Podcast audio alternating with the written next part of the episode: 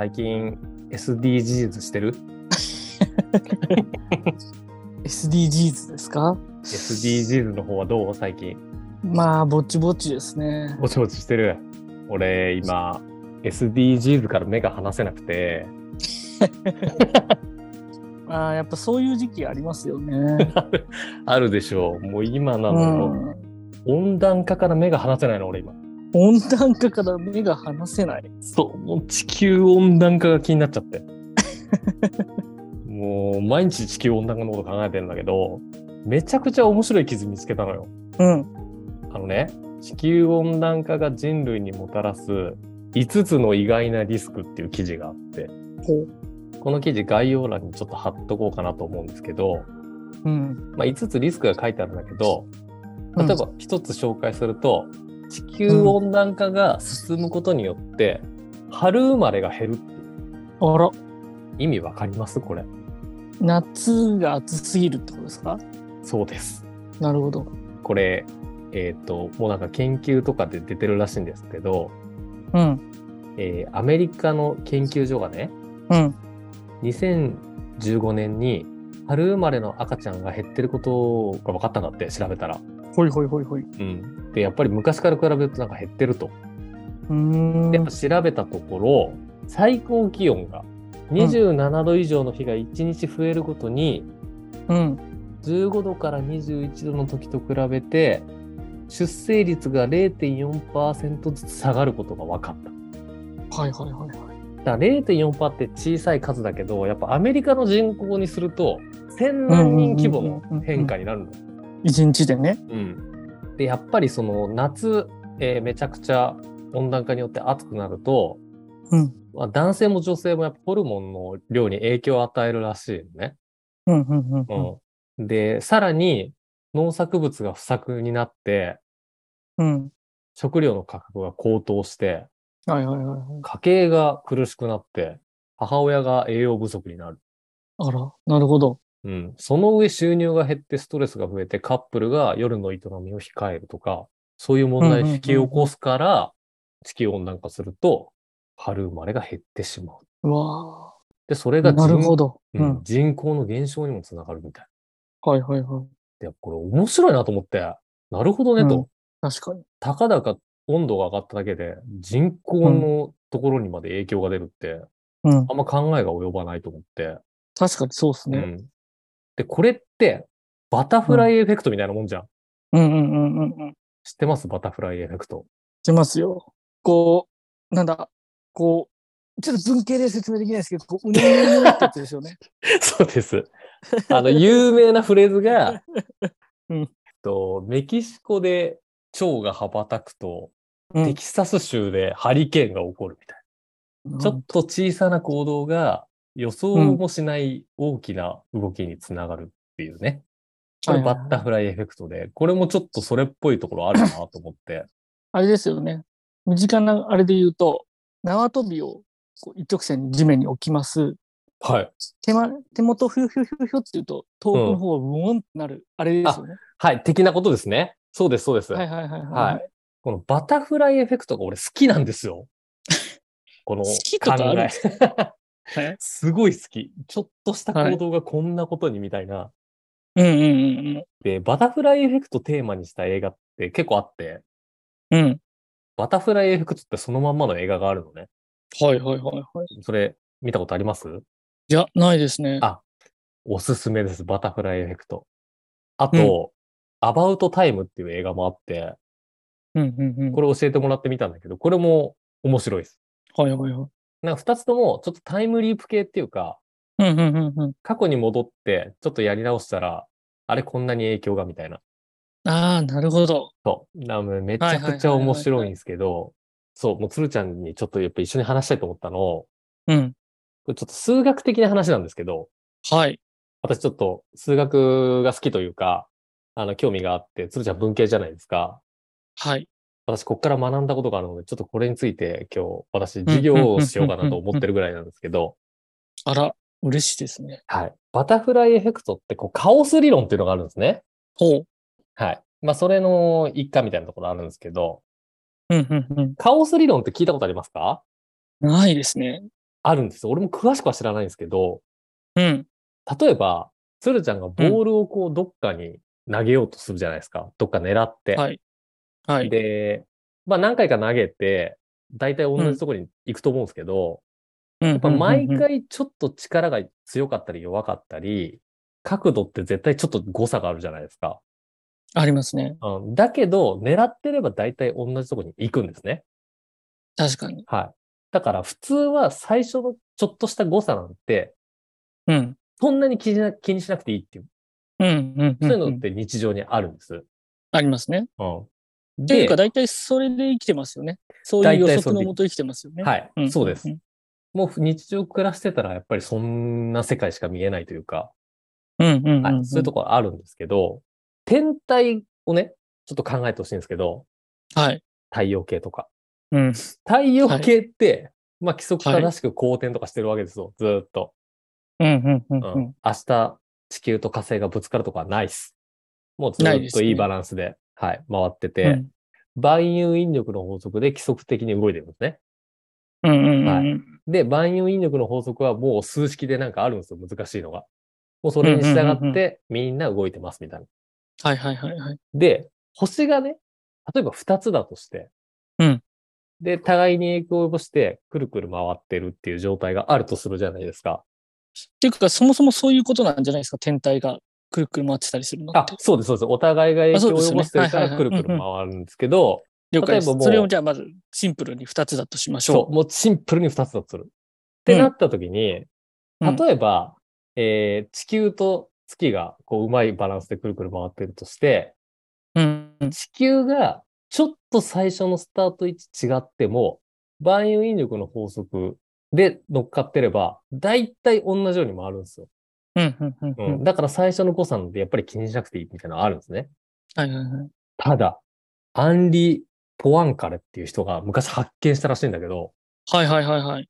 それ確かにあるけど、星の数が増えると話が変わってくるよっていうのがあるんだって。うん、うん。で、うん俺実、際に映像で見たんですけど、うん星が3つになった瞬間、うん3つとも万有引力のいいバランスで、こうぐるぐる回ってるっていう状態がそもそもあったとして、うん、うん、うん。3つのうち1つの星の最初の位置をちょっと変える。はい、はい、はいクラス。ターとちょっと変えたときに、うん。もうぐるぐる回んなくなるのよ。最初は頑張ってぐるぐる回ろうとするんだけど、うん、うん、うん。互いが影響し合って、そのうちぐちゃぐちゃになって、なんならどっか一個飛んでっちゃうみたいな。ええほんで、ああああ、な、ちょっとずれただけでこんなになっちゃったって言って、もう一回戻そうとするじゃないですか。うん、うん。で、それもちょっとずれてるとするじゃないですか。はい。もうほんとわかんないぐらいちょっとずれてても、また違う動きでバラバラになっちゃう。うん。だから、二つとかだったら単純で、そんなに最初の誤差は気にしなくていいけど、うん。関わってくるのが増えると、うん。とんでもない結果になるよっていうのを発見したっていう話があるんですね。はい、はい、はい。でも、ちょっと腰を折っていいですか？折っていいですよ。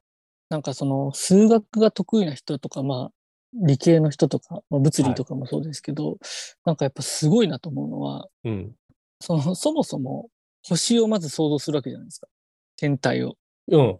で3つ想像するわけじゃないですか。うん。で、その最初の位置ちょっとずらすって考えたことないですよね、文系って。まあ確かに。なんなら、うん。想像もしたことないですよね。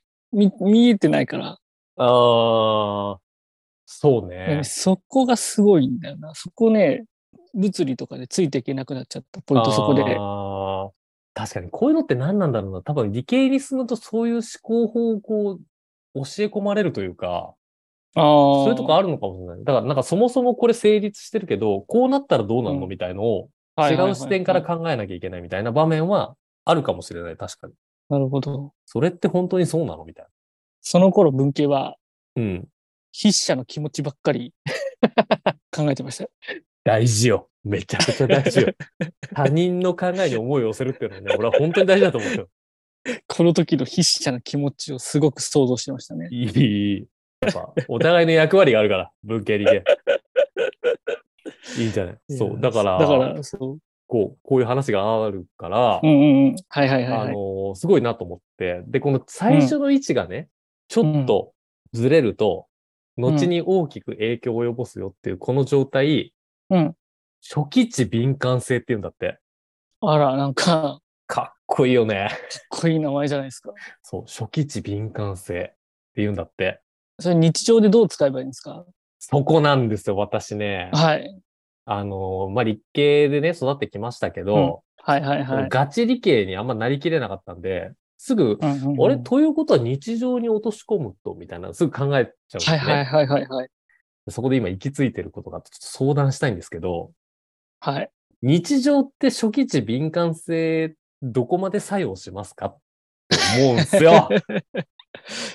ああ、確かに。そこ、うんその初期値敏感性考えるのって大事っすよね。大事。だ自分がちょっとしたことが周りにどれだけ影響するのか、全くしないのかっていうのを、うん。すごく大事じゃないですか、いろんな場面で。確かに。なんかすごいこの話聞いてからそれをずっと考えてて、うん。あの、君たちはどう生きるかってあるじゃん。ありますね。あの、漫画の方。うんうんうんうん。まあ本でもいいんだけど、あの、コペル君うんはいはいはいはい。いるじゃないですか。うん。あの子が言ってたのが、人間は分子みたいなもんだみたいな話があるんですああ、なかった気がする。よ。うん一人ずつだけど、実はこう分子みたいに繋がってて、一個のでかい集団にうんなったりしてるから、自分がこうしたことが周りに作用したり、みたいな。発想の話があるんですね。なんかちょっとこれに通ずるなと思って、はいはいはいはい。やっぱ自分がこうなんかアクションを変えたことって、自分が知らないところにちょっとやっぱり影響しちゃってるんじゃないかって思うと、うん。あまり尖ったこととか、大それたことは、こうやっぱとんでもない影響を後に及ぼしてしまうんじゃないかって思うと、ちょっと怖い。この話をしようと思った時に、うん。具体的なエピソードがないとわかんないじゃないですか。確かに。で、具体的なエピソードやっぱあるんですよ、俺の中でね、いろいろ。うん。ただ、ポッドキャストじゃ一個も話せない。そんな怖い話？いやいや、なんかやっぱ、これもいろんな人関わってるし、こんなね、無理よ。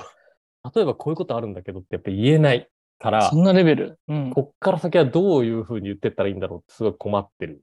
なるほど。うん。ただ、一個思ったのは、今日そんなことを考えながらうんうんうんうん電車に乗ってて一個思ったんだけど、うん。えっ、と、大人ってさ、こう、生活にマンネリしちゃったなみたいに結構なるじゃないですか。それはもうかなり感じますね。はい。家と職場の往復だな、みたいな。うんうんうんうん。うん。やっぱありがちだと思うんですけど、うん。俺初期値敏感性は、うん。やっぱり人生において結構あると思っていて、はいはいはい。ちょっとした誤差が後に大きな結果をもたらすと思うんです。うん。つまり、やっぱ何かを変えたければ、ちょっと行動を起こすだけで、結構後々変わってくるんじゃないかなって思うんですよ。うん。さっき言っていたのと、まあ、ある意味、発想の転換で逆な話をしようとしますよね、今ね。どういうことですか？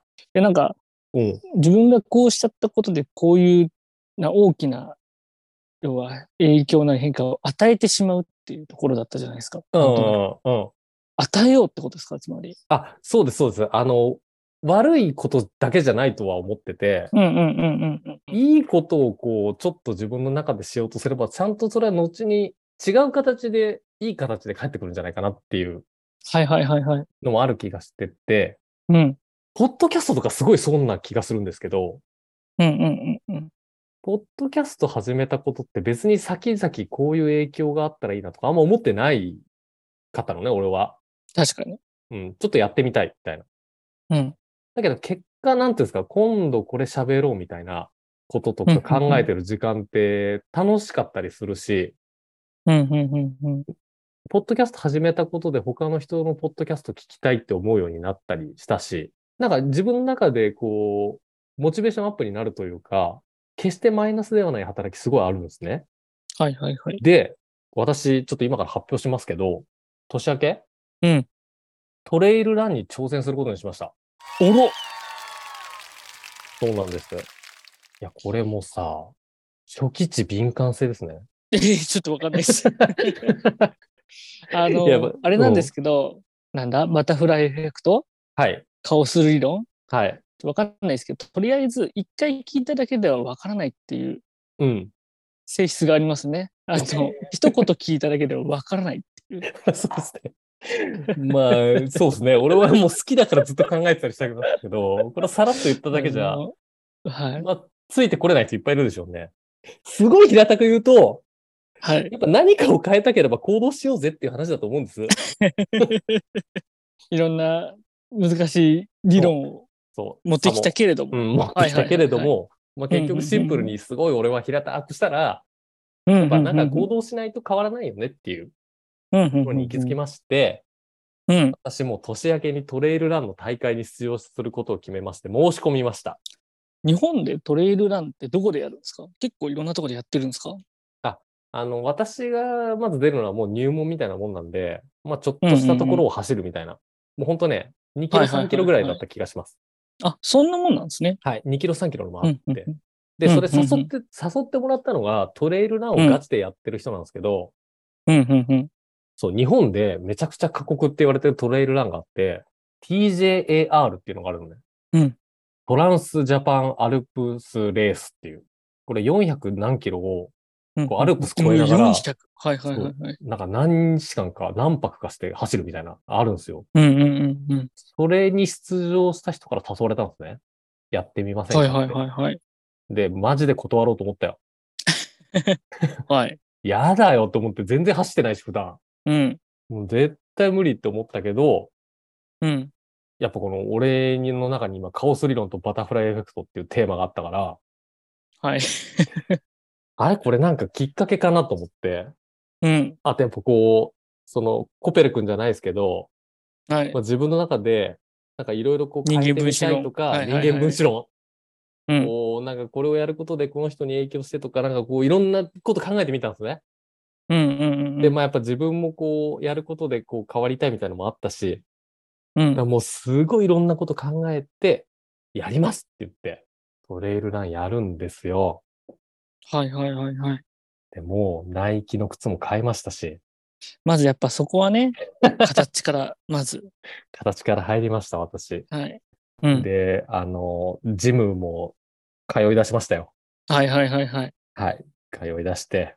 レギンスも買って。レギンスもね、そうですね、ちょっと揃えたい。まだ買ってないですけど、買って。で、まあ一応そのシューズ買って5日ぐらい経ったんですけど、あ、あでも本当ほやほやなんですね。ほやほやです。はい。決意してほやほや。本当もう1週間ちょい前ぐらいに申し込んで、うんうん靴買って5日経ってますけど、うん。未だ走らず。おっとっと。あの、走るアプリみたいなのも入れたんですけど、はいはいはいはい。やっぱね、未だ走らず。怖いよ。すごい怖い今。やばいよ。もう、年明けだからさ。もう今すごい怖い。あらららら。もうなんなら、何がカオス理論だって思ってる今。初期値敏感性まだ働いてないじゃないですか。もうね、ちょっとした誤差がなんだよって思う。変わんねえよ、こんな走ったってみたいな。まあでもこれも、ポッドキャストやってるから、うん。あの、ネタになるかなと思って、はい。それが支えです、私今。ただほらもう、11月もほら、後半じゃないですか、今収録してるの。うん。大丈夫ですか？あとめちゃくちゃ吐きそうよ。もう恐怖でしかない。だってさ初期値敏感性の一発目がトレイルランじゃないですよ。大丈夫です。ちゃんと準備してくださいよ。そうだね。もうこのまま本番臨んじゃうみたいな。新しい靴でトレイルランするみたいな。やばい。アキレス腱切って終わりだよね、こんなんもう。いやー、もう怖えよ。ただ、頑張るね。頑張るよ、俺は。いやー、うんでも確かにそういう、なんだろうな、心の余裕欲しいですね。に、うん、ある意味。でも、うん余裕欲しい欲しいって言ってやっぱないんですよね。これやっぱ作るべきなんですよね。そういうところって。自らね。うん。大変だな、そう考えると。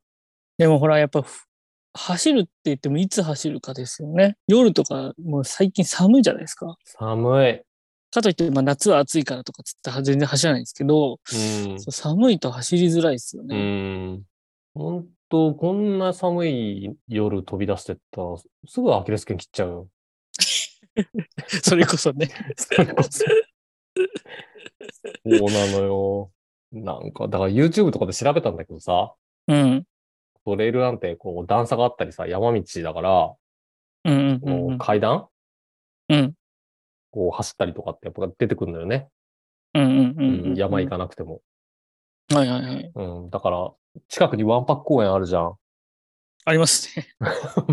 俺、あそこで死ぬほど走ってやろうかなと思って。もう子供をかき分けて、いやーなんか噂になりそう子供の中で。恥ずかしいな、それも。あれ変ですか？プーさんといえばほら、あの、高尾さんじゃないですか。あ、私がめまいを克服するために包丁した高尾さんね。はいはい。そこじゃないですか。あ、それいいね。ちょっとそれ付き合ってくれる？いい、えー、初期値敏感性か。そうだよ。これ、鶴ちゃんを変える何かになるかもしれないよ。そうだやってみちょるか。そうだよ。ちょっとした誤差がすごいことになるかもしれないんだか確かに。ら。うん。やってみよやってみよう。ただ本当もうマジでいきなり調子乗って高尾さんとか行ったら、う。うん。二人でアキレス腱切って終わりだから、ま、まずはだからもう二人でワンパック公園ね。確かに、確かに。うん。もうそれ間違いない。二人でワンパック公園走りまくって、はい。なんか最近変なおじさん二人がすげえ、言う、言う。わんぱく、わんぱくなことしてるとか。確 か一番わんぱくな二人のおじさんがっていうちょっと話題になるかもしれないけど、それやりましょう。嫌なことあるじゃないですか。嫌なことある嫌なことあるっていうか、嫌だなって思うこと多いじゃないですか。多いね、多いよ。でもやった後って嫌だったなって思うこと少ないじゃないですか。少ない。意外と。うん。だから、そこってやっぱ気持ちの持ち方で人生楽しくなるんだなと、なるんだろうなって思うんですよ。うーん、そうだそう、ね。嫌だなって思うことって結構あるんですけど、うん嫌だったなって思うことって少ないなと思って、うん同じこと2回言いましたけど。いや、わかるよ。だから、やる前に嫌だって思ってるだけで、やっちゃったらみたいなね。そうそうそうそうそう飲み会とかもさ、セッティングすると楽しいけど、直前ちょっとめんどくせえなみたいな。いやー、そうなんですよ。でも行ったら楽しいみたいな。あれの繰り返しだよね、人生。いや、ほんとそう。うん。何なんですかね、この1回嫌になるの。ちょっと嫌になるあーあれ何なんだろうな、マジで。でもなんか確本能的ななんかな気がしません？もん、ここまで来ると。そうだな。あれ克服できる気しないもんな。ないないない。うん。だってトレイルランだって申し込んだ時っていうか、オファー受けてやろうって思った時はめちゃくちゃテンション上がってたよ。そうですよね。うん飲み会、企画するとき超テンション上がりますよね。うん。うん。だけどやっぱ靴買ったりする時とかってもうなんか嫌々だったもんね。靴から？もう、うわーこれ買ったらやるのかみたいな。うんそんなところからそうはなかったですけど。ただやっぱ走り切ったら絶対にやってよかったわって。で、絶対になるじゃないですか。うんそうそうそうそう。何なんですかね、これ。やっぱそう考えると、やっぱ体験に勝るものってないんだと思うよ。ないってことなんですかうね。ん。やっぱ何でもこうやってみないとわかんないっていう。で、これは何理論なんですか？うーん、これは、これはあれだよ。跡地、はい跡地、跡地、跡地なんちゃん性。初期値の逆。これは、初期値とかじゃないの。だから、うーん、まあね、もう今だからいいボケが思い浮かばないっていうか、すごいここ今、落としどころなのは分かってるよ。もうすごい分かってるけど、汗しかかかないよね、こういう時。もうタイミングも逃してる気がするし、いや、でも、何も言いたくないもん、俺今も。いや、もう、でもね、そういうことで、こう、あの、スッと出てこない、出てくるのが、ほら、芸人として成功する人たちであり、うん。まあ、我々一般人は、うん。早くこう、レコーディングの時間が終わってくると思いながら もう俺は今、停止をしそうになってる。もう、すごい汗かいてる、今。いやー今、せっかくこうパスもらったのに、俺はもうそのパスから逃げてるもんね、今。怖えよ、キラーパスだ、これ。無理無理無理。そういうことですよ。あ、でもワールドカップ始まったね。始まりましたね。キラーパスだと思うんだけど。っていうね、ワールドカッ確かプ、もうワールドカップの話題に逃げたから俺今。に。今もうめっちゃ逃げましたね。無理無理。もう無理無理。もう寝よう。解散。寝ましょう。あ愛さん、ありがとう。ありがとう、ありがとう。じゃあまたね。Thank you. Thank you. 今日も何とも言えない話をしてましたねこの二人まだまだ立派な大人になれる日は遠そうです。お天気みかん提供。大人の途中。今日はここまで。